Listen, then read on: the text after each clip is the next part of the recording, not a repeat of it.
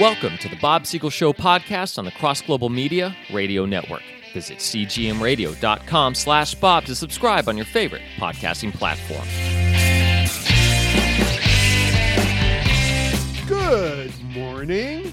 At least it's still morning for me while I'm recording, and it will still be morning when this podcast publishes. Of course, people listen at their convenience. So, whichever happens to apply to you, good morning, or good afternoon, or good evening. I am, however, going to focus on morning today, or at least more specifically, morning schedules. My morning schedule like you've all been waiting with bated breath to hear about that, right? Okay. Look, let me tell you something. I'm a person of routines, and like most of you, like all of you, I guess, I have a morning routine. My routine isn't the same as yours, but let me explain mine, and you'll see why I'm doing this in a moment. I wake up, I do a little bit of work in my upstairs home office, work that usually includes recording a podcast. I have a little studio up here too, recording a podcast or printing up some supplement to a project I was working on yesterday on my computer. Then I work out, shower, shave, go through all the hygiene, brush my teeth. I go for a morning prayer walk and eventually find myself at Starbucks with my laptop.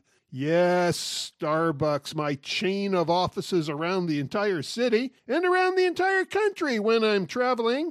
I do so many different types of ministry. I'm grateful for the variety, and I work on so many different types of projects from fiction writing to nonfiction writing to Bible study preparation to teaching in person, teaching on the air, podcasts on weekdays, broadcasts on weekends. Seldom do two days in a row look exactly the same. That is, not exactly the same in the second portion of the day while deciding which of my variety of projects I'm going to be working on that particular afternoon. However, it is precisely because the majority of my day never is in a rut that adding to it a rut, so to speak, otherwise known as a routine, well, this rut, this routine is an important anchor and the anchor is in the morning as I set the day. And I have that routine down with precision. I already gave you a bird's eye view, zooming in for a moment now on the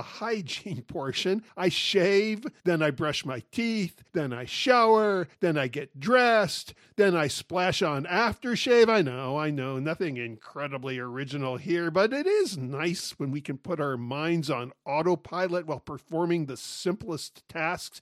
It's restful, it's easy, usually easy, that is. On some occasions, even the routine goes a bit sideways, like just the other day, for instance. Yeah. So, the other day, I'm all done shaving. I reach up into the cabinet where the toothpaste normally is. It's not there.